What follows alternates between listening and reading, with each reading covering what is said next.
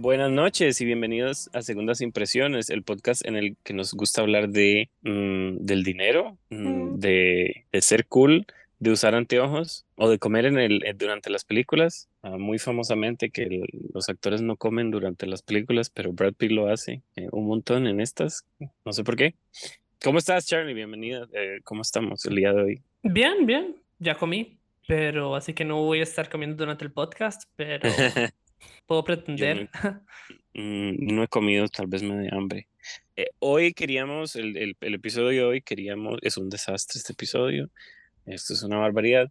Un colocho. Queríamos, sí, sí, sí, rescatar una de las mejores trilogías del cine, digamos, podría decirse. Estoy de acuerdo. Ahí como arriba, Spoiler, porque spoiler, ya empezamos.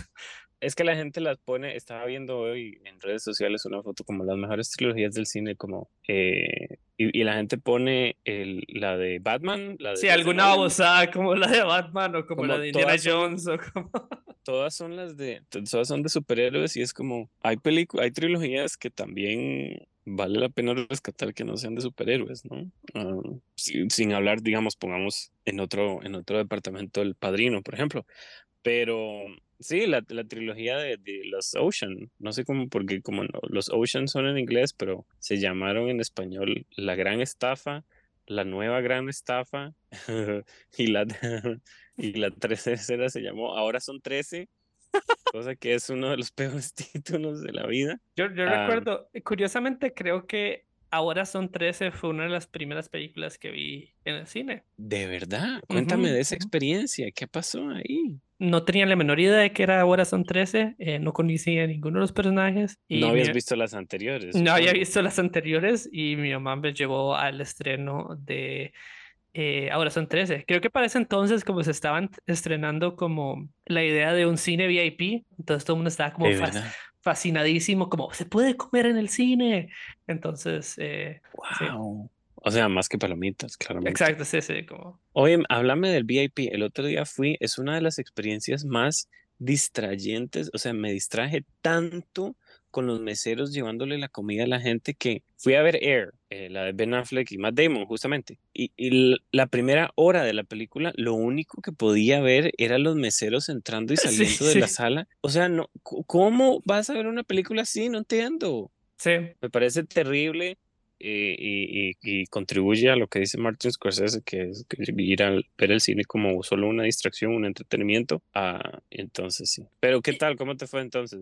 Súper bien. Por alguna razón también creo que como inclusive los adultos tienen como una mala tendencia de como hablar y como distraerse y como salir del, salir de la sala cuando están en VIP. No sé por qué, pero veo como la gente levantarse más o como... Lo, lo menos que está yendo a ver la gente es la película. La gente va Exacto, ahí sí. a comer y, y los meseros tienen que como arrodillarse. Es, es algo un poco, me impresionó mucho. O sea, todo trabajo es digno y todo, pero, eh, o sea, lo que se está pagando ahí es un tipo de servicio que me, no sé, me chocó un poco en algún momento, ¿verdad? Es como la versión, es- es la versión adulta de como esos cines que tienen como actividades para niños. No sé si los has visto. Como... Bueno, Sí. eh, sí, eso hay en Cinépolis también, que es como un tobogán. Sí, un que- tobogán, sí.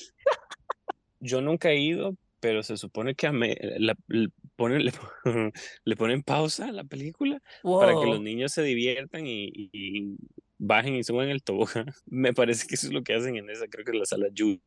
Sí, creo que prefiero más que el eh, que he ido un par de veces, nunca, nunca pagado, siempre invitado, al 4DX, que Ujú. es que le tiran uno agua y viento y neblina, que también distrae un montón, pero creo que prefiero eso a, a la VIP, porque la VIP realmente me, o sea, no podía dejar de ver a la gente entrando y subiendo, y que, que habían pedido, a una señora le llevaron un vino, este, y, y, y tenía, y se te- tomaba el vino, o sea, la gente emborrachándose ahí, viendo, no sé, una película mid budget, eh, estoy un poco, ya me, ya me puse a, pensar sobre el estado del cine últimamente. Muy curioso lo que, lo que se presenta en VIP, en la sala de VIP. Siempre me... Porque sí, porque entonces las películas más interesantes las mandan a las salas más pequeñas o las, las menos importantes y que es donde entonces son las pantallas más pequeñitas.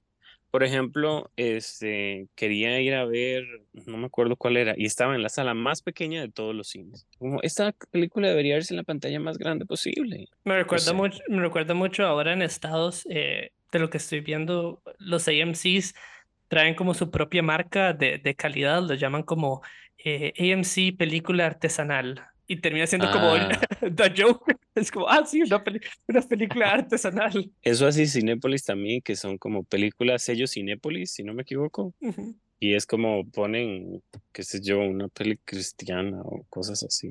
¿Cómo te fue viendo entonces? Ahora son 13, Ocean's 13. Vuelvo, vuelvo. Sí, nos preparamos para, nos preparamos para este episodio viendo las, eh, o volviendo a ver la, la, la trilogía y, y cada vez salgo más convencido de que Soderbergh es un genio del cine, eh, Lo un es. absoluto.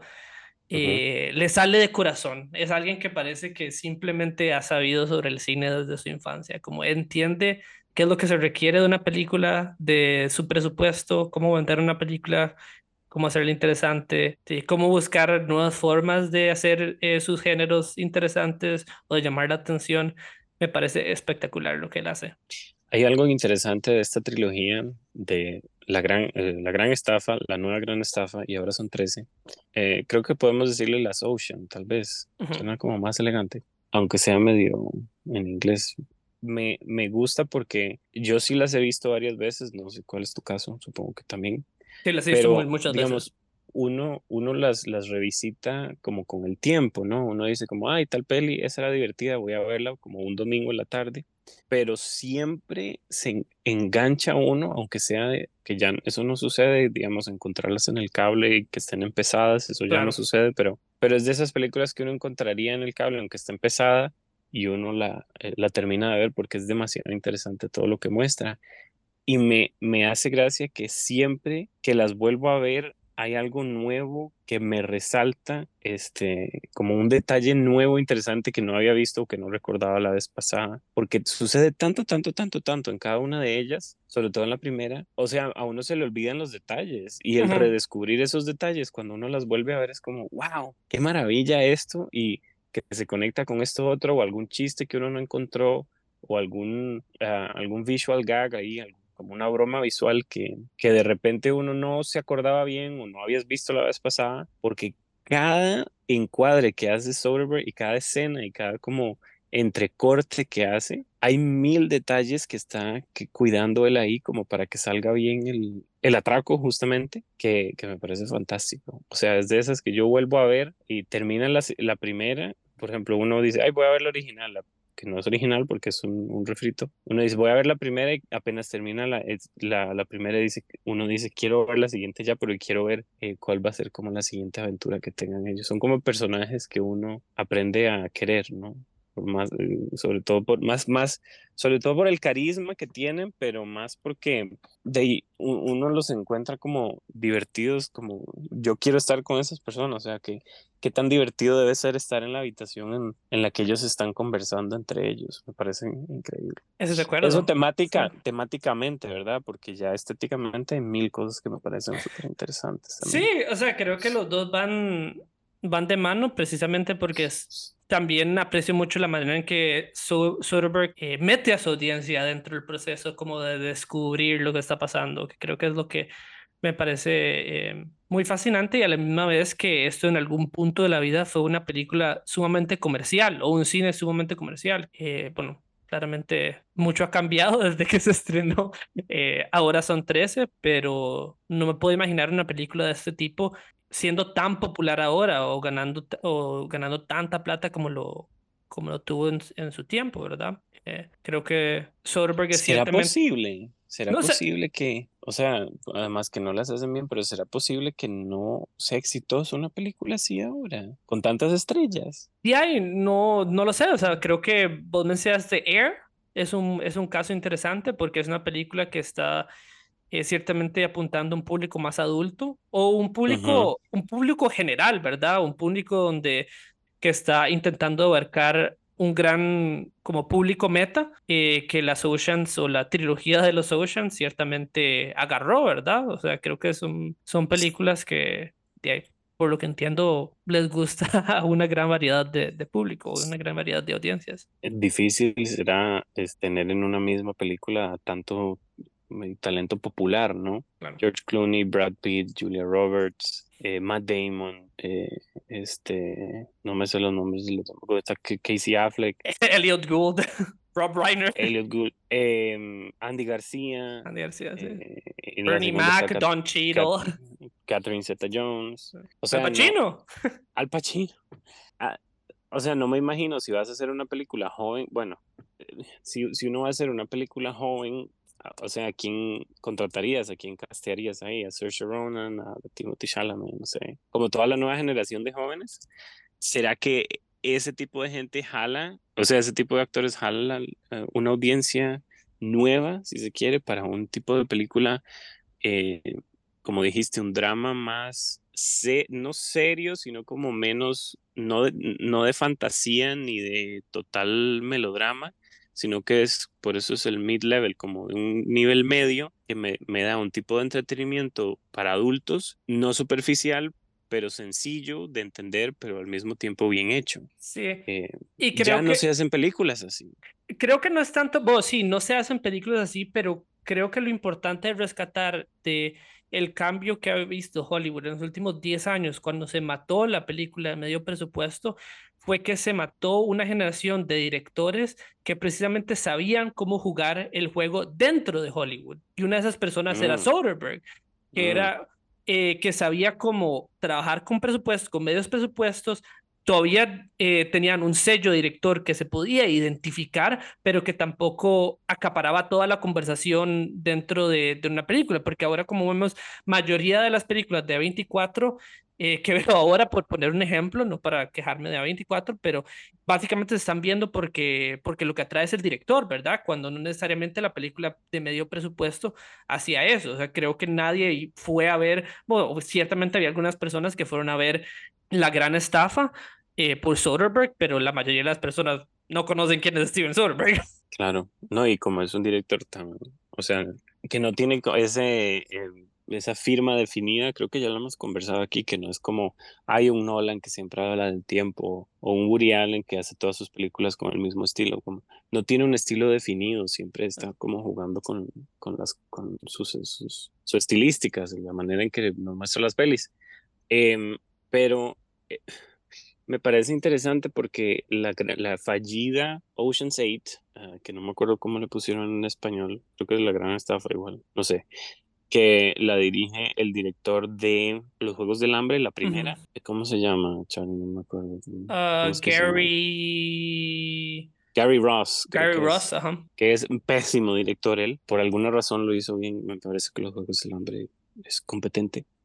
Eh, llega y hace, quieren como reinventar la saga solo con, con mujeres eh, y entonces el enganche son las actrices que me parece que están, o sea, interesantemente casteadas, ¿no? Eh, Sandra Bullock, Kate Blanchett, Anne Hathaway, pero se le como que se le olvidó al estudio que le dio luz verde a esta película o se le olvidó y Gary Ross no tiene el talento de Soderbergh que no, o sea, entonces no era el talento lo que hacía buena la película. El Ujú. talento atrae para que, para que la, digamos, la gente la vea. Lo que sostiene con el tiempo a la película es el talento que hay detrás de la cámara y el talento que, que, que, que el, el director tiene por construir algo como un rompecabezas ingenioso de lo que es un atraco de, de, de estas personas que lo que hacen es robar dinero, que también es una locura, ¿no? ¿Cómo in- inyectarle personalidad a un proyecto como este? Em, ¿Cómo? no- Dime. O sea, yo, yo quedé sorprendido cuando estaba mm, volviendo a ver la primera, esa escena donde al puro principio de la película el personaje de Danny Ocean y, y Rusty le están hablando al personaje de Elliot Gould y le están intentando de, de vender el proyecto de, de, de básicamente hacer este atraco en, De, de en robar el- tres casinos en de una robar noche. tres casinos, ajá. y- Una y- maravilla.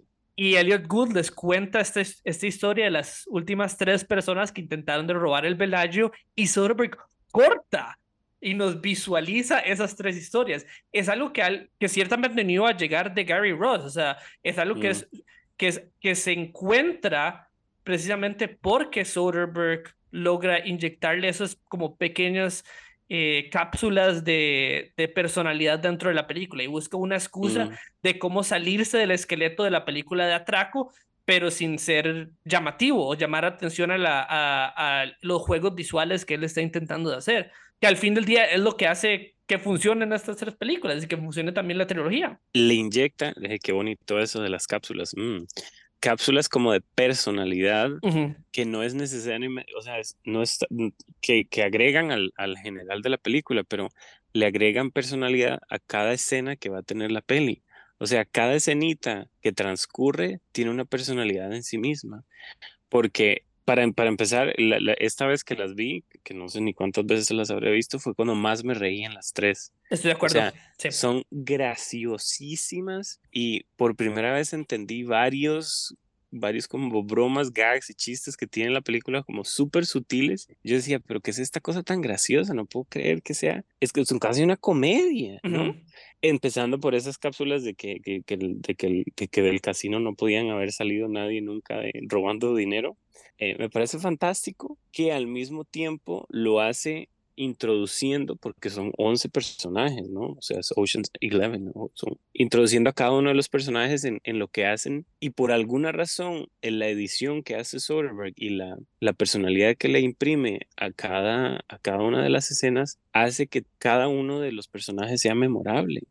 Todos tienen su momento de brillar. Eh, el personaje de él, el viejillo, que no me acuerdo los nombres, que siempre hace papeles de actor, en la escena que lo introduce es una carrera como de perros, eh, que, de carrera, y, y, la manera en que él acepta, llega Brad Pitt y, y o sea, es que es, es, un juego visual tan interesante porque Brad Pitt lo está observando y lo está siguiendo, y el, y el personaje, el, el viejillo le dice, te estaba observando, me lleva siguiendo un montón de rato, quiero ver la carrera, quiero ver cómo me va porque tengo una apuesta y bla, bla, bla, quiero dinero. Y le ofrece el trabajo mientras empieza la carrera y no escuchamos lo que le dicen, porque ya al principio ya sabemos lo que va a pasar, entonces es como Soderbergh crea una manera de, de mover la narrativa hacia adelante, volviéndolo un gag visual que es la carrera de los perros y al mismo tiempo él con el papelito de la apuesta nada más lo rompe y lo tira hacia un lado.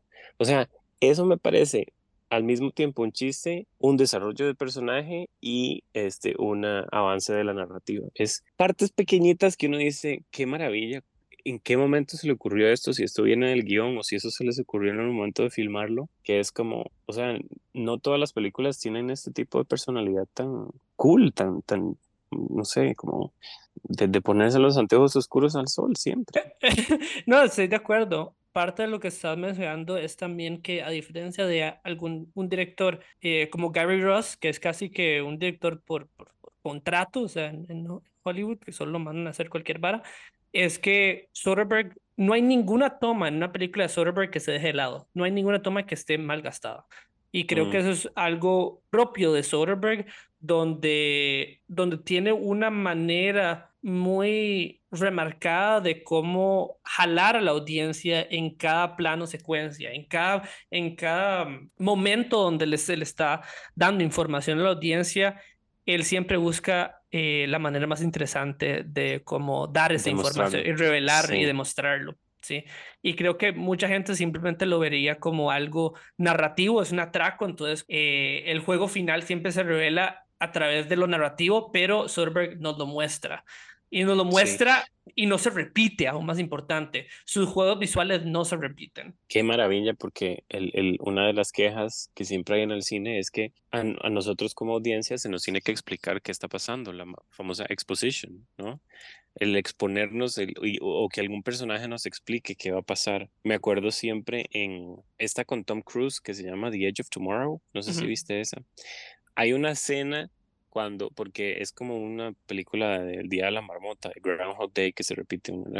Hay una escena cuando bajan con Emily Blunt que literalmente hay un personaje ahí que la película, como siempre, se detiene para explicarnos qué es lo que va a pasar o explicarnos por qué está sucediendo algo que sucede en forma de diálogo. Con Soderbergh, cuando alguien nos está explicando algo, él nos mete como si fuera de verdad el casino dando vueltas, la pantalla eh, cortada, nos mete, no sé, algunos dados, algo así como para distraerlo a uno y, obligarle a uno a poner más atención, porque entonces nos está explicando algo y como dices, lo hace de manera visual al mismo tiempo que utiliza diálogos, pero también hay cosas que no nos dice con diálogos y uno tiene que como inferirlas por la manera en que coloca aquí aquí la cámara, ¿no?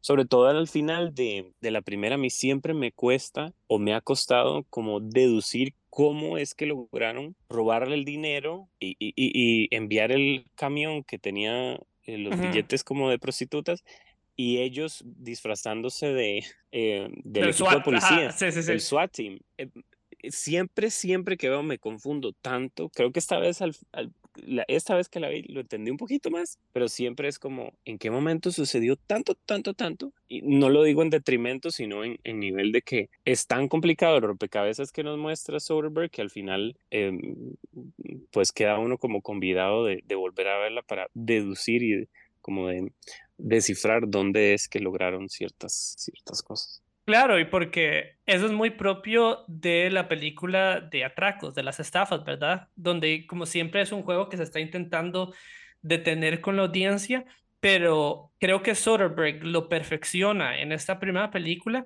porque nos pone en la perspectiva de alguien como Terry Benedict, donde siempre cree que está un paso delante de, de los Oceans, pero al mm. final resulta ser que hay un gran hueco de la película que Soderbergh no nos mostró, que nos muestra en lo que estás diciendo ahora, y decimos, quedamos igual que, que Terry Benedict, pero ¿cuándo, ¿cuándo agarraron a estos maes para salirse con la suya? Que me parece increíble.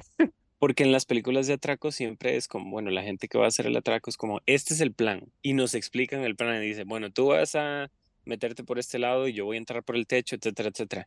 Eso como que lo hace, pero lo hace como de, de acalladito y no nos dice lo que va a pasar al final, porque entonces en las mejores películas de atraco es el, el que nos muestre que se lleve a cabo bien el plan. Y siempre lo que genera tensión en el atraco es que el plan no funcione o que haya como un impedimento en ese plan, ¿verdad? Eso es lo que, entre comillas, genera tensión cinematográfica, porque entonces ya sabemos lo que supuestamente tiene que pasar, pero hay algo que lo impide. Aquí Soderbergh no nos cuenta nada. Cierto. Y más bien dice como, nos cuenta todo al final cuando ya lo hicieron. Y es como, wow, qué barbaridad. Eso en términos de la peli de atraco, digamos, de la primera. Y de la segunda, que se vuelve más como un juego de poderes o un juego de ex entre los ladrones, porque es como, este ladrón, el, el, Night Fox, el zorro negro o el zorro de la noche, que, que quiere competir contra ellos y al final no puede, porque que creo que es al final, me va a adelantar a lo que iba a decir al final, que es estas películas es sobre el trabajo en equipo, ¿verdad? Porque uno diría como, ¿qué más me puede ofrecer eh, estas películas si no son profundas y solamente es robar, ¿verdad? No, es lo que la gente siempre dice, yo voy al cine a entretenerme, mucha gente usa eso de excusa, ¿no? Como para no ver películas que le hagan sentir mal. Y uno dice, sí, el cine es para entretener, pero cuando el cine de entretenimiento es así de bueno y así de bien hecho, siempre se le puede rescatar algo, que es como, sobre todo en la segunda, me parece que el, el Night Fox que trabaja solo no puede lograr lo que sí logra, logran los Ocean, el equipo de Ocean, porque para lograr un buen trabajo se necesitan muchas personas, ¿no? Un trabajo en equipo. Interesante. Ciertamente, al fin del día, más que películas de atraco, son eh, es un muy famoso hangout film, ¿verdad? Que, está intentando de recrear Soderbergh, este, esta sensación de que no importa lo que pase en la película, no importa la trama con lo que, que, esté, que esté sucediendo a nivel narrativo, al fin del día lo que importa son los personajes y que pasarla bien con los personajes y por las interacciones, los pequeños, los pequeños conflictos que suceden dentro de los personajes son los que al fin del día hacen la película. Y me recuerda mucho al, a uno de los mejores chistes, uno de mis chistes favoritos de, de la trilogía, y que es al final de la segunda, donde ya termina todo el atraco, se han salido con la suya, y están en este cuarto celebrando, y de la nada aparece Catherine Zeta-Jones, que, que los, los has intentado de atrapar por toda la película, y todo el mundo como que se asusta, y de la nada después entra Rusty y todo el mundo empieza como a reírse y, y aplaudir y siempre me ha llamado la atención que termine la, la película de esa manera porque no sé, es como decirle a la audiencia, es como darle un respiro a la audiencia de lo que ha sucedido toda la película y decir como, ah, ya pueden como disfrutar las interacciones de estos personajes eh, de manera sin, sin estrés y sin... Me parece, no podía haberlo dicho mejor. O sea, el, el, el hangout, el estar ahí con ellos, sobre todo en la segunda, que me parece que los primeros 15, 20 minutos son tan bien hechos que es Terry Benedict yendo a perseguir a cada uno de ellos y Soderbergh crea un mundo para cada uno de los personajes, o sea, un mundo aparte de la vida personal que tienen ellos. Y es como, bueno, ¿qué, qué, qué ha pasado con ellos? Eh, uno se quiere casar, el otro está tratando de hacer stand-up comedy, que me parece graciosísimo cuando le dice, gracias por dejarme terminar mi set. O sea, yo no podía parar de reírme, yo decía, no, no puede ser. No me acuerdo, eh, es que son tantos también, pero como que cada uno tiene su escena para brillar diferente. Ah, bueno, la de Rusty es que le, explota el carro y así. Y al final, cuando se reúnen todos y como dijiste, las dinámicas entre ellos, eh, lo que les dice Danny, eh, George Clooney, es como, bueno, ¿cuánto tiene cada uno? ¿Cuánto les queda? Porque hay que devolverle la plata y todo el mundo dice, a mí me queda tanto, a mí me queda tanto. Entonces, a través de eso también hay personalidad, ¿no? Porque el, el que hace stand-up comedy, no me acuerdo el nombre, que es el que suda mucho, es, como, yo solo debo tanto de los intereses porque me he estado quedando con mis papás. Que eso es como un, una cuestión graciosa, pero al mismo tiempo es construirlo al personaje y verse, verle su personalidad, ¿no? Me recuerda a una de mis escenas favoritas también en la primera película, cuando Terry Benedict agarra a Danny Ocean y lo manda con un guardaespaldas, algo así, para que para poder intimidarlo dentro de un cuarto. Y resulta ser que este Mike que trajeron para... Es, sí, eh, íntimo amigo de Es íntimo amigo de Danny Ocean, entonces está como creando todo un mundo alrededor de la película a últimos momentos de la película, con ni siquiera sabía que con, ni siquiera es necesario. Y, y crea este mundo tan fascinante que tiene como en la segunda como introduce tipos de reglas y tipos de, de códigos de estafadores y todo este mundo tan divertido alrededor de como estas personas que se conocen, que todos aparentemente trabajan en este mundo criminal de, de estafar a todo el mundo, hace a estas películas especiales, de manera que otras películas de estafa no, no lo tienen, eh, no lo son. Ese, el, el, ese grandote que es como que tiene como, ay, está, le, le, pregunta, ¿cómo está la esposa? Y dice, está embarazada otra vez. Sí, sí. Eh, vuelve a salir en la segunda, no me acuerdo de la escena, y en la tercera también, o sea, lo llama para las tres, lo cual me parece, me, me parece agradable. Y eh, para la segunda, eh, lo del código entre los ah, ladrones, si se quiere, me recuerda a esta que vimos hace poco, que es el Círculo Rojo, la de Jean-Pierre Melville, que hay como una, un, un, código entre los ladrones más solemne si se quiere, ¿no? Es como este, como hay que respetarnos y, eh, o sea, si yo voy a robar un día en un lado, no robes en el otro, etcétera. Aquí el, en la segunda, el Night Fox, eh, ¿cómo se llama? Vanson, ¿cómo se llama el actor? Vincent Cassell. Vincent Cassell, mm, gracias. Les juega sucio. Es un cabrón porque les juega sucio a ellos y eso le, le sale mal porque entonces el, al final el, pues el Albert Finney es, ¿no? El, correcto. El papá de Catherine Zeta Jones, que es como el mandamás o el mafioso más, más eh, como viejo, noble o lo que sea, em, más senior, está de acuerdo con Danny y con Rusty porque es como, si eres un ladrón y, le y vas a robar de, de otra persona, entonces no juegues sucio.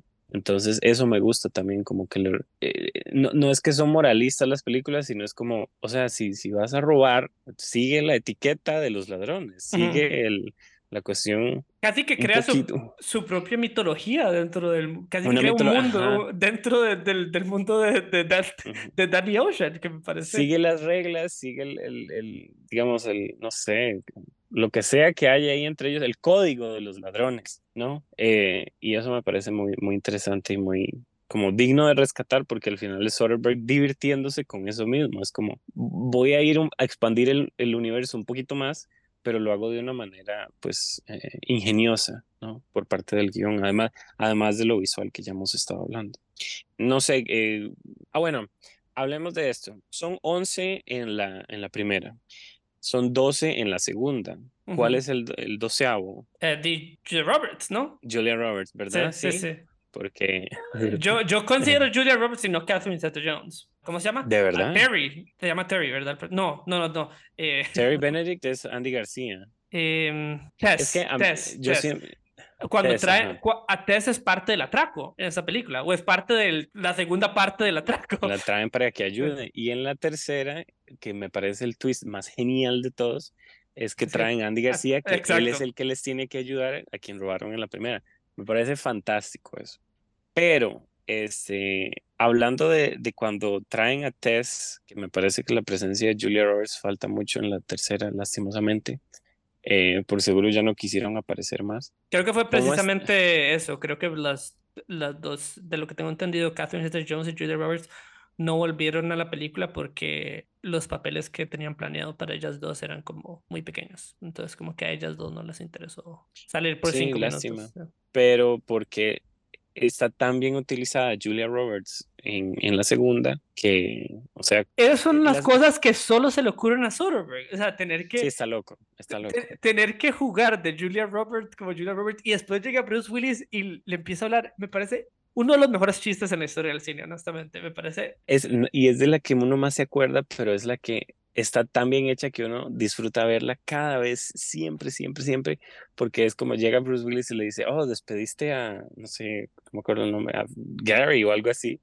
El otro, no, no, no, no, Gary está en, en tal lugar y, y, y, están tratando como de nivelarse entre ellos y aparece el Carl Reiner que al principio, en la escena del que, que, están contando la plata, dice, yo no quiero nada, yo me voy a retirar con lo que tengo, no quiero ayudarles en nada. Entonces vuelve a aparecer él y es eh, un, como un regreso tan bienvenido porque llega con todo el full acento y todo, hablando estupideces como si fuera doctor. Me parece fantástico y al mismo tiempo es como uno está, uno quiere que ellos lo logren, ¿no? Uno quiere que, que, que lo hagan bien. Ah, y entonces cuando al final sí los, sí los atrapan es como, de ahí, ¿ahora qué va a pasar con ustedes? ¿Qué está pasando, no? Eh, y es lo que me dijiste que que me decías ahora antes de, de, empezar, que de no importa lo que suceda, al final el, el, atraco era, no era tan importante, sino como demostrarle al, al Night Fox de la cuestión eh, de no romper las reglas entre ellos, de no romper el código de los ladrones, de no jugar sucio cuando alguien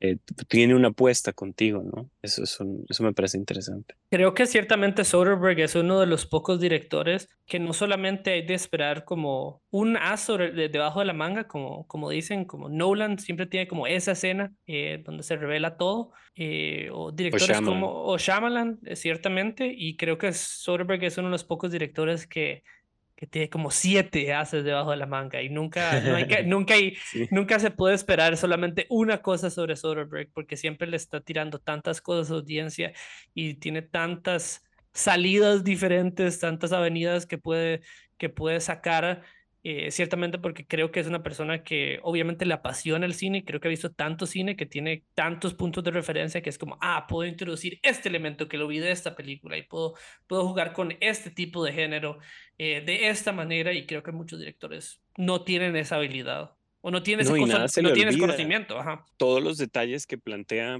como son tantos personajes, ningún detalle se le olvida. O sea, puedes dejar un personaje como haciendo, como me voy a pasar a la tercera, ahora pasemos a la tercera. Em, estoy así como brincando. estamos brincando, estamos terribles. Es, una, es, una, locura. Estamos asumiendo que ya todo el mundo vio las pelis, ya han pasado. vayan, vayan a ver, pucha, esto no lo dije al principio. Vayan a ver, las tres están en HBO Max, que pronto va a ser Max. Eso es un desastre que no hemos conversado. Eh, están en HBO Max las tres, hay que verlas las tres, ojalá en un fin de semana, porque es, es, o sea, es fantástico verlas. Viernes, sábado y em, domingo, ahí está. ok, sí. Bueno, yo diría, yo vería dos el sábado, uno el domingo, o dos el domingo, uno el lunes, algo así.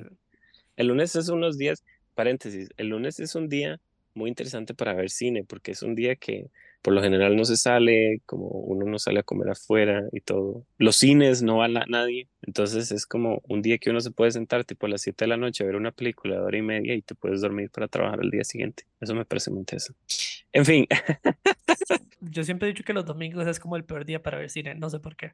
Es, Porque es un día complicadísimo. Hay tanto, sí, me parece terrible. Yo nunca veo pelis los, los domingos. Es como, uno, bueno, yo como tarde y uno se levanta, yo me levanto tarde. Tengo que prepararme para el lunes, o sea, terrible. Hay que preparar el día laboral del, día siguiente, hay que, no sé, preparar, cocinar, lavar ropa, hacer mil cosas, no sé, con costos y a veces me da chance de ver noticias o whatever, no sé. Eh, por eso el lunes es un día interesante. No sé ni qué iba a decir. You guys. What do you got against Terry Benedict? What do you have against him? That's the question. He torpedoed my casino. Muscled me out. Now he's gonna blow it up next month to make way for some gaudy monstrosity. Don't think I don't see what you're doing. What are we doing, Ruben? You're gonna steal from Terry Benedict. You better goddamn know. This sort of thing used to be civilized. You'd hit a guy, he'd whack you, done. But with Benedict, at the end of this, he better not know you're involved, not know your names, or think you're dead because he'll kill you. And then he'll go to work on you.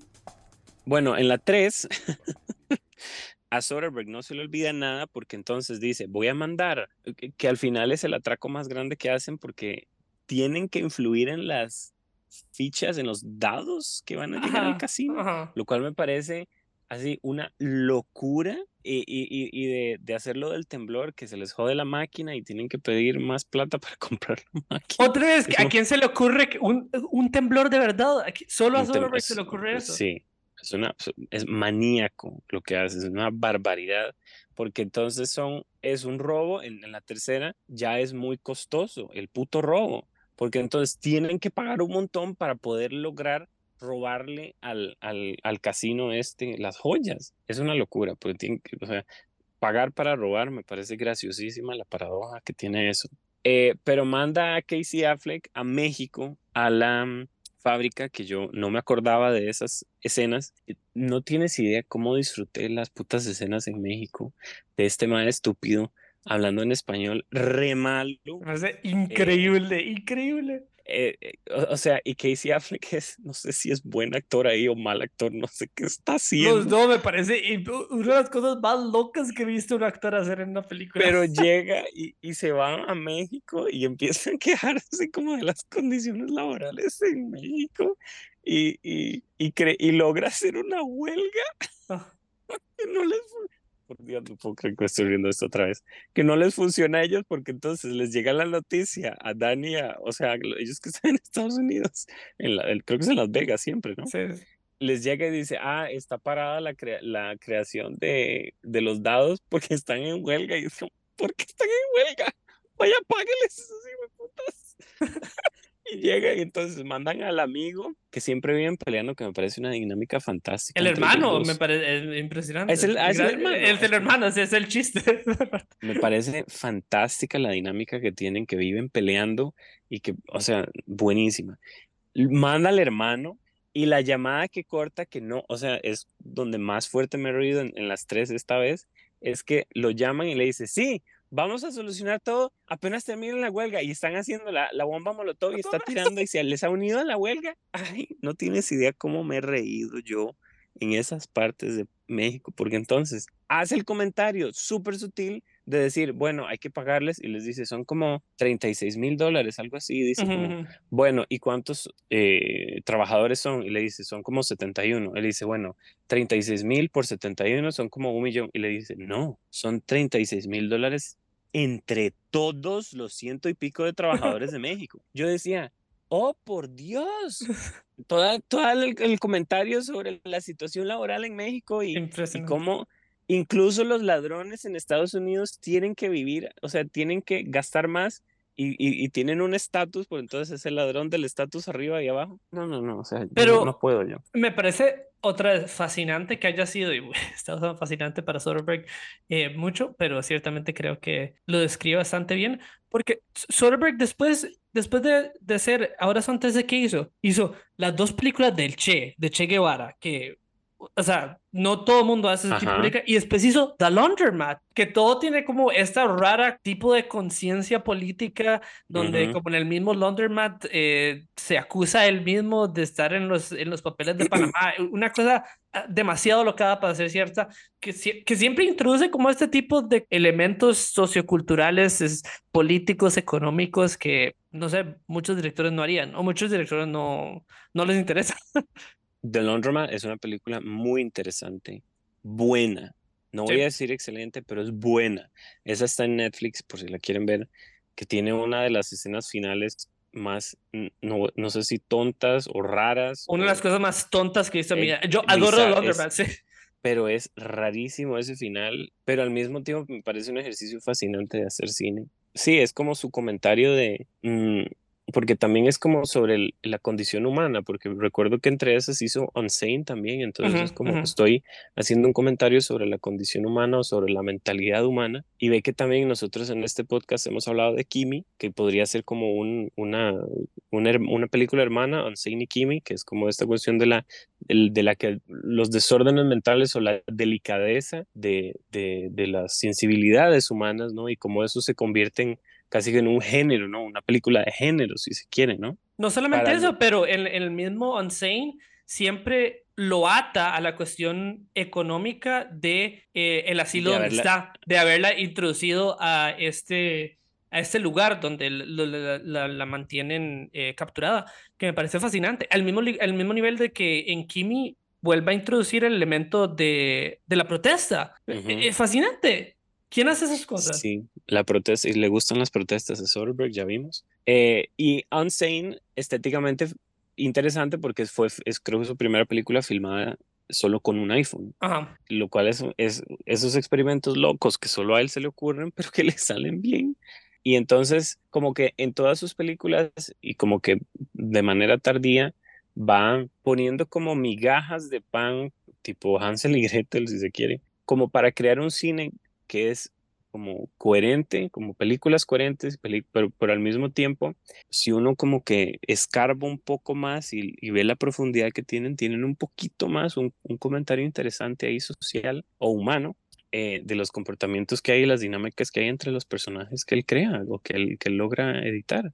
Y pues ya nos fuimos a, a hablar de otras pelis, pero en, esta trilogía, lo que dijiste al principio me parece fantástico, es escarbar en esta dinámica que tienen entre ellos. Y entonces, en la primera solo tiene una diversión y los, o sea, nos muestra la diversión y muestra los personajes y los conocemos. En la segunda escarba y amplía el mundo ah, y agrega a estas dos mujeres que me parecen unas presencias excelentes. Y en la tercera, pues se vuelve a divertir, pero es como me voy a divertir de una manera un poco más, ¿qué se puede decir? Como jugando con, con los comportamientos que hay eh, eh, entre, entre las personas, porque el atraco que es de la tercera es puro de venganza, ¿no? E, estoy, de acuerdo que tal vez la trilogía es un poquito más profunda de lo que la gente reconoce, porque creo que a través de las tres películas hay un buen, muy fuerte hilo temático sobre las personas que, que no pueden parar de hacer esto, eh, que mm. Dani no puede, es, es, es, su naturaleza. Y creo que lo vemos en, en, la segunda, en la pequeña conversación que tiene Dani con Rusty en la segunda película, donde el chiste es que Rusty se fue, se fue, no sé, se fue a ver algo más, se fue a comer y, y, y Dani sigue hablando y sigue hablando sobre, sí. sobre su... Lo deja hablando solo. Lo deja hablando solo sobre sus problemas eh, con Tess Ah, pero igual creo que es un hilo temático que, que funciona para, a través de la trilogía y que ciertamente el final de, de la tercera película resulta ser un, un poco melancólico inclusive. Sí, porque es como, bueno, una vez que ya no hay nada que robar, voy, ¿qué sigue? Exacto. ¿Qué sigue para ellos? No te me adelantes porque quiero hablar de, de la posibilidad de una cuarta. Me parece interesante, sobre todo en la tercera, que empieza lidiando con el, el, tiene un derrame, creo, el, el que tiene los anteojos muy grandes, ¿no? Y es como la cuestión de, de, de, venganza, que creo que uno de ellos dice como el atraco por venganza nunca funciona, ¿verdad? Entonces lo, lo vuelven algo más que venganza, lo, lo hacen como algo retributivo y se vuelven los, tipo Robin Hood, porque entonces al, al, al crítico este del, que lo torturan durante toda la peli de los casinos, eh, al final pues lo hacen ganar 11 millones de dólares, creo. Ese final no me gusta mucho, te diré. Pero bueno, no importa. Pero al final es como, o sea, ¿qué es lo que los mueve a ellos? ¿Y, y qué excusa van a utilizar, va a tener Dani de decir, bueno, o, incluso Rusty, decir, bueno, ¿por qué estoy haciendo esto? o sea, ¿qué es lo que me mueve a seguir intentando una vez que tienes todo el dinero del mundo? lo cual me lleva a dos cosas, que son las cosas que son como los detalles que Soderbergh decide mostrarnos, pero al mismo tiempo no, ah, digamos, no, no los detalla que sobre todo la conversación, las conversaciones entre ellos dos, entre George Clooney y Brad Pitt, Danny y Rusty, que es como siempre se le interrumpe la frase y nunca sabemos de lo que van a hablar, porque siempre es como, voy a hacer tal cosa y sí, sí, ya sé, pero porque sí, sí, sí, ya sé porque tal otra. Eso me parece interesante porque es como hay que respetarles a ellos porque ellos saben mucho eh, entre ellos y, y, no, o sea, no, no nos lo quieren contar, eh, lo cual lleva a una, a una escena graciosa con Matt Damon, que es con el Robbie Coltrane, el actor de Hagrid, que empiezan a hablar de cualquier estupidez en el barco, me parece graciosísimo. Ah, sí, sí, sí. Y llegan y les dice como, le dijiste que, que su sobrina ibas a matar a la sobrina o algo así, no me acuerdo. Eh, y entonces el otro, Matt Damon, que me parece súper bien su papel también, como, ¿cómo es posible? No, lo arruiné. Eh, Uno de los papeles más carismáticos de Matt Damon, por sí, cierto. una, una IBT ahí curiosísimo, exageradísimo, súper bien. Y lo otro que iba a mencionar, lo que decide mostrarnos, pero no profundizarlo, son las cartas que le envía el personaje de Don Cheadle Cierto. a. Elliot Gould, ajá. Ajá, ¿qué dicen esas cartas? ¿No? O sea, ¿qué mecanismo humano utiliza ahí o qué este, salvación humana hay para alguien que tuvo un derrame que como que, que- que podría casi que estar en coma, que el leer esas cartas lo haya vuelto a la vida o lo haya vuelto, como hecho reaccionar, me parece un detalle tan interesante como tan, que uno lo puede dejar pasar como algo gracioso, como, pero siento que tienen cierta profundidad que Soderbergh, solo Soderbergh sabe por qué las puso ahí, ¿verdad? ¿No? Por eso tal vez la trilogía, la trilogía en sí resulta tan personal a diferencia de algo como Ocean's 8. Creo que esa misma característica, característica y personalidad refleja mucho sobre la posición como Soderbergh como autor y como director de cine, que es alguien que le apasiona el juego del cine, que es, que es alguien que ve el cine como un juego con la audiencia. ¿Qué muestro? Qué oculto en cada película. Sí, hay una gran profundidad temática emocional, pero siempre está camuflado a través del juego de género que está utilizando en cada película. O sea, siempre hay una dinámica interesante, una conversación interesante que está entablando con su audiencia, con el cine de género, con su guion, qué dejar ocultado, qué enseñarle a la audiencia. Y, y, creo que por eso resulta un poquito más personal que de lo que uno esperaría, honestamente. Lo que yo agradezco es que después del éxito de la primera, creo que tuvo éxito, no me acuerdo bien. Sí, creo que fue. Económicamente? Creo que estuvo en el, en el top 10 de las películas eh, que, que tuvieron más en el box office ese año. Me alegra que haya decidido hacer una segunda y que la haya hecho de esa manera. O sea, como voy a hacer lo que me da la gana. Estoy de acuerdo. Uh, aunque sea repetir cosas, voy a igual, este, o, o, sea, introducir nuevas cosas, nuevas dinámicas y demás. Y me alegra, estoy tan agradecido de que haya decidido hacer una tercera y que el elenco entero haya querido volver, excepto, claro, Julia Roberts y Catherine Zeta-Jones, pero que por lo menos los 11 originales quisieran regresar y, y, y, estén, estuvieran apuntados a trabajar con él, me parece algo casi insólito en, en ¿verdad? En, en, la historia del cine, con lo difícil que es manejar un, un, un, una película así grande, que es la que llaman película coral, ensemble movie, uh -huh. que todo mundo pudiera coincidir, claro. Eh, las escenas que tienen pueden filmarse de maneras diferentes, no tienen que estar todos juntos, digamos, durante todo un mes o algo así, pero que pudiera coincidir con todos ellos y que ellos aceptaran hacer las tres películas, solo me hace pensar que ojalá en algún momento pensara en hacer una cuarta, aunque ya hayan muerto varios de los del, del cast, ¿verdad? Eh, bueno, creo que la segunda va a caer en, el, en la gran historia de secuelas donde al director se le pasó la mano en su autoría, ¿verdad? Creo que usualmente la, la segunda película en, en, a muchos directores eh, los dejan hacer demasiado y usualmente eh, tienden a no gustar tanto. Es verdad. Como, sí. como pasó con Bad Boys 2 o Batman v Superman, por, por decir algunos mm, ejemplos. Buenos ejemplos. Eh, que fueron okay. directores, autores que tal vez el, se les dio un poquito más de espacio, el estudio les dio un poquito más de espacio porque la primera ganó tan bien y uh -huh. la segunda se les pasó la mano un poco. Creo que a Soderbergh se le, se le pasa la mano un poco los Soderbergh, pero, pero creo que por eso es que me, me gusta tanto. Eh, tal vez quería re, también rescatar la manera en que él cubre las escenas de conversación, donde hay como 11 personas uh -huh. en, un, en un cuarto mm. hablando al mismo tiempo, la manera en que él utiliza la cobertura de cámara. Pues estoy, uh -huh. muy, estoy, muy, seguro que Soderbergh es famoso por utilizar más, más de una cámara en, al mismo tiempo. Al mismo tiempo para, para escenas de conversación de este tipo. Eh, lo que él escoge ver y la manera en que él escoge posicionar la cámara eh, en escenas como esta parece súper refrescante, porque no simplemente es el, es el trillado shot reverse shot que vemos en escenas de conversación en, en, en cualquier película, sino ahora está viendo cómo, cómo cubro para más de ocho personas, más de cinco personas. Sobre todo cuando me, me gusta la escena cuando llega Catherine Zeta Jones y le toca la puerta y están todos. Esa es la escena que, que esa es la que sí, sí. Ah, la- es la que estabas pensando. Sí. Y cierra la puerta.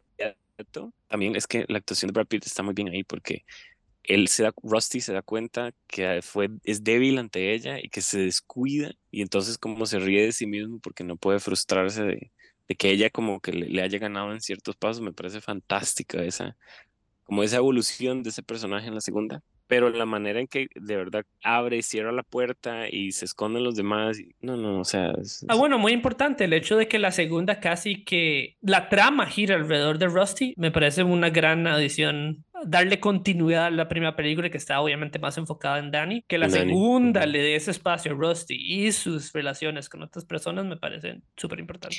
Y la tercera, ¿en quién dirías que se enfoca? Como en Matt Damon. Sí, yo diría que se le da un poco porque sigue otra vez, eh, está como ese hilo temático de dónde viene Matt Damon, eh, cuál es su historia, quiénes son sus papás. Sus papás. Parece. y la nariz, no hemos hablado La de nariz, la nariz. la nariz, que por uno de los mejores chistes que ha tenido Soderbergh, que Ay, igual. es tan gracioso. Es un, un chiste visual sutil que sale del avión y nada más se le ve esa mera chuncha. sí. Es fantástico. Es fantástico. O sea, podríamos hablar como, como con palillos de dientes, sacar cada escena. Y de, ¿sabes qué? Las voy a ver solo por lo que dijiste del eh, eh, cómo cubre la cámara, porque uno se eh, mete tanto en la trama que uno está siguiendo como los diálogos y está como tratando de seguirles el, el ritmo a ellos. Y, y la verdad es que no, no se da uno cuenta de la cantidad de cobertura, como dices, que tiene de tanto diálogo y cómo los mueve y dónde los pone y cómo eh, corta, cambia, corta, cambia. O sea, debe ser un trabajo que solo él, en la mente de, de un genio del, cine, puede llegar a ser bien, ¿verdad? O sea, no todos los, los directores pueden cubrir. eh, Fácil, digamos, una escena de, pienso en una que vi hace poco con Julia Roberts también, August Osage County, eh, la cobertura que tiene, porque es una película que basada en una obra de teatro, la cobertura que tiene es bastante flat, porque son dos personajes en, en un- una toma, el contraplano son otros dos y Meryl Streep como la cabecera, ¿no? Y se vuelve monótono visualmente. Eso nunca sucede con las de Ocean. Nunca. Y son 11 personajes que uno tiene que estar ahí cubriendo. O, o por decir en una película de poco presupuesto, que la pones estática y los, deja, y las, los dejas a todos como en, el encuadre, en el frame, y no haces nada. O sea, casi que de estudiar cómo es que logra agilizar a todos sus personajes conforme van teniendo diálogos y todo, ¿no? No, y también cómo logra introducir de la misma manera conceptos que tal vez en otras películas, eh, no sé, resultarían un poco jaladas del pelo. La ciencia, de cómo opera la ciencia dentro de estas películas, es eh, otra vez casi que de estudiar porque de la nada hay como esta máquina que puede crear un terremoto, este láser o, o cosas de ese tipo, o esta nueva tecnología que solo los estafadores tienen. Definitivamente no muchas, no muchos directores lo podrían introducir en su propio mundo, pero eh, Soderbergh lo hace casi que sin problema. O sea, simplemente Mm. lo introduce y que la audiencia vea qué hace con eso. Y me parece que muy pocos directores tendrían la confianza de poder introducir cosas de ese tipo. La sí, no, no puedo parar de pensar en lo que dices de eh, introducir algo y como dejar que la audiencia confíe o, o- o dejar que, que, que uno acepte lo que está sucediendo es con el, creo que es chino, es chino, el chinito, Ajá. este, él habla en chino o mandarín y todo el mundo lo entiende, Todo el mundo lo entiende, ajá. Sí, sí. pero no le pone subtítulos ni nada, es como, él habla y, él- y ellos le dicen como, sí, pero tal cosa. Otro, otro elemento que es propio de Soderbergh que ningún otro director lo pondría de esa manera. Impresionante. Sí, o sea, hay- alguien pones que hable en inglés o le pone subtítulos, eh, como que los insulte a ellos y ellos no lo sepan. No, Exacto, es sí, como, sí. Ellos saben lo que está diciendo. Es uno como audiencia que no sabe chino, entonces no, no, no sabe lo que está diciendo, entonces como... Pero ellos sí, brillante, o sea, no, no hay palabra. Creo que hemos cubierto casi todos los personajes ahí que poco a poco, no, no con la, con, con la destreza que Soderbergh tiene, porque entonces uno como que les conoce la personalidad, conoce de dónde vienen, qué es lo que hacen y todo, con- solamente con las actuaciones y la manera en que este, lo hace. Una cosa que iba a mencionar, no sé si quieres mencionar algo para ir cerrando aquí, quería una algo que me pareció interesantísimo en la primera, creo que no lo hace en la segunda, pero la primera, el casino es casi un personaje más, porque es, es, parte como eh, de, de, toda como la el rompecabezas, las maquinaciones del atraco. Que hace una escena, sobre todo creo que es con los globos, cuando están los hermanos con los globos, está, se enfoca en una escena, como aquí en primer plano, y luego ellos se van y enfoca el fondo que tenía, convierte la profundidad de campo, porque entonces ah, lo que sucede en primer plano y lo que sucede al fondo, las dos cosas tienen el, igual nivel de importancia, pero el primer plano lo la profundidad de campo la convierte en la acción principal de la misma escena. Me recuerda la misma escena donde se introduce el personaje de Bruce Willis en, eh, en el lobby porque está en el mm. primer plano Julia Roberts hablando con, no sé, no sé, con Don Chido y de la nada Sorberg empieza a hacer un zoom al, al, fondo, al fondo. y después se hace eh, el chiste de que, ah, es Bruce Willis. y el Bruce Willis lo, la reconoce. Eso me parece increíble. O sea, y si, y si yo lo quisiera hacer, uno tiene que decir es plagio puro, porque eso lo inventó Soderbergh de, de poner una acción y, y, terminar la acción en el fondo. O sea, no hay palabras, la planificación que puede haber en una, en una simple escena como esa, de hacernos cambiar de, de personaje, cambiar de, de idea incluso en una sola escena, eh, toma, en una sola toma sin cortar. No, no, no. O sea, me saco el sombrero por Soderbergh. Sí, tal vez quería, eh, para ir terminando, un, aspecto interesante que, está en, en, a diferencia entre las mismas películas, es que las primeras dos películas fueron filmadas en las locaciones donde, donde la acción está presente, que, es, que creo que se van a, a Amsterdam. Y después la tercera, como es un casino inventado, eh, lo filmaron en un set. Y mm, ¿todo? sí, todo lo construyeron en un set gigante, en uno de los eh, sets más grandes que tenía MGM en su tiempo, y crearon un casino casi desde cero. Um, Eso me parece un poco interesante que se le haya dado ese tipo de presupuesto y que haya podido crear un mundo en sí solo en un, en un set como ese. Y estarían esperando que diera bastante, bastante ganancia. Y creo que eso es la que menos bien le fue. Aunque hayan, creo que es tres de ellos han fallecido ya, de los once. ¿Crees que se atreva a hacer una cuarta? Que en algún momento diga como, si, si tiene una idea, o te gustaría ver una cuarta, o, o te gusta cierre así como la trilogía perfecta y ya no necesita más. Igual con Magic Mike, ve que Magic Mike hizo tres también. Mm, bueno, sí, sí, tres, pero la segunda no. Que curiosamente la segunda de Magic Mike es la que me, me gusta menos. Pero... creo que voy a responder la pregunta de la misma manera que respondería si alguien me preguntaría por qué no estamos cubriendo Oceans 8. eh, y es mm, porque eh, no es Soderbergh, simplemente por eso. Eh, no, no le tengo tanta confianza a otros directores. Eh, no creo que pudieran jugar con el material o no hacerlo tan monótono como otras películas, porque honestamente tampoco es como que el género de, de la película de, de, la estafa o del atraco me, me resulte como sumamente interesante. solo alguien como, como Soderbergh me parece que lo podría hacer tan dinámico. Ya creo que estamos, eh, queda claro que Soderbergh es uno de mis directores favoritos.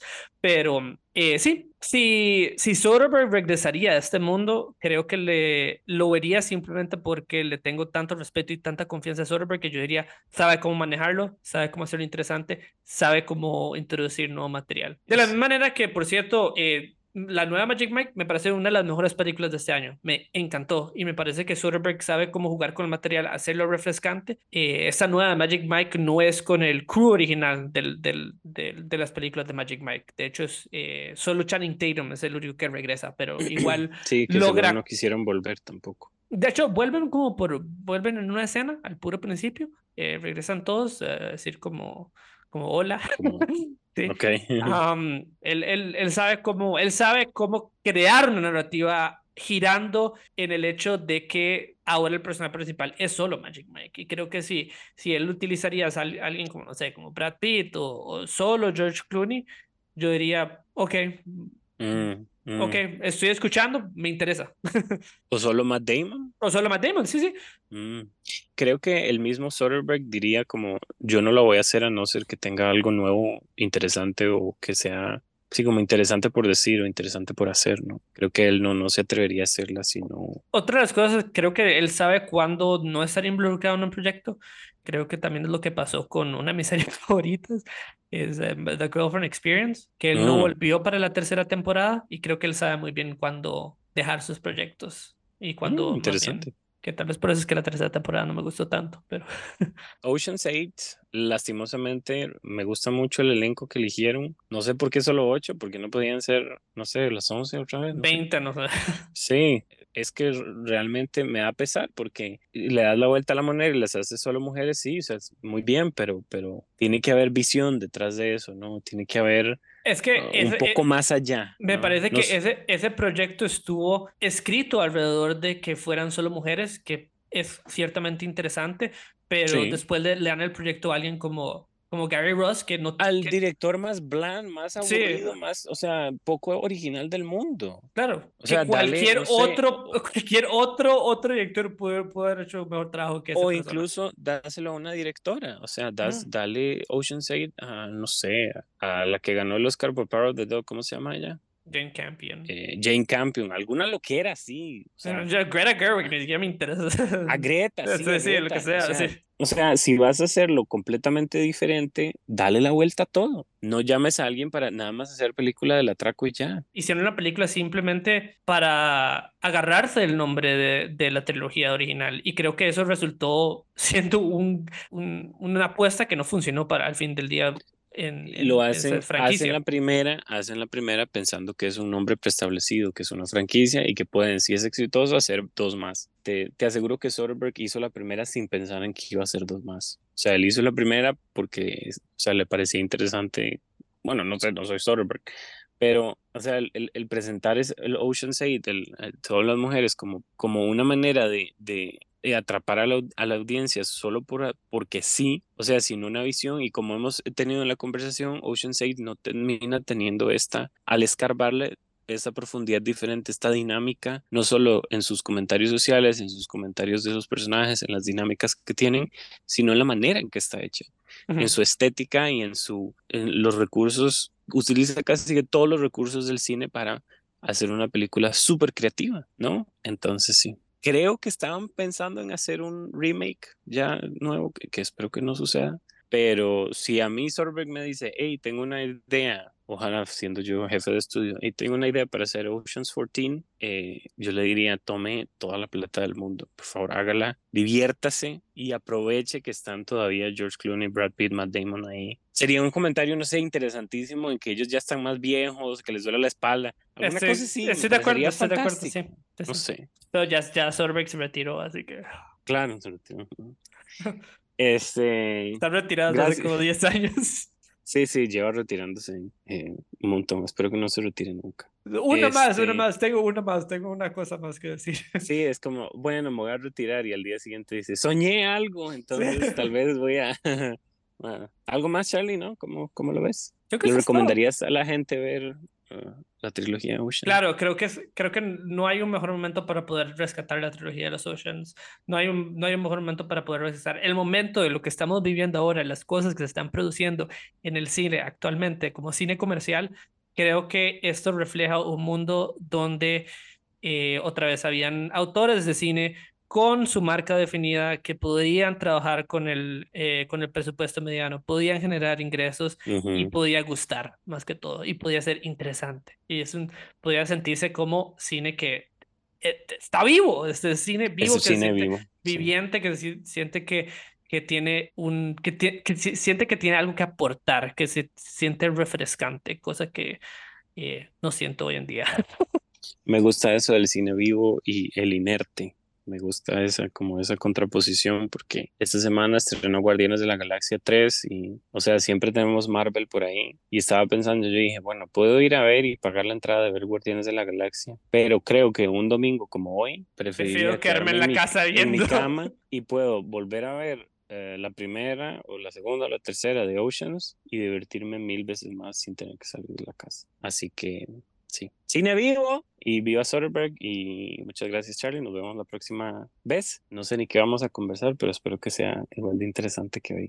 Venga, se vengan buenas pelis. ahí nos encontremos algo voy a ver si si quieren las personas se interesa que hemos estado hablando de, de las películas de la, de la trilogía de los Oceans verdad puede ser que nadie escuche ese, este episodio Ah, todo bien. A ver, a ver si por lo menos nos divertimos. Igual Soderbergh. Hay que tomar la filosofía de Soderbergh. Hay que divertirse. Nos va, si, si decidimos retirarnos hoy, mañana decimos, ay, se nos ocurrió hablar de otra más. Entonces, grabaremos uno más. Eso es muy cierto. Chao, nos vemos.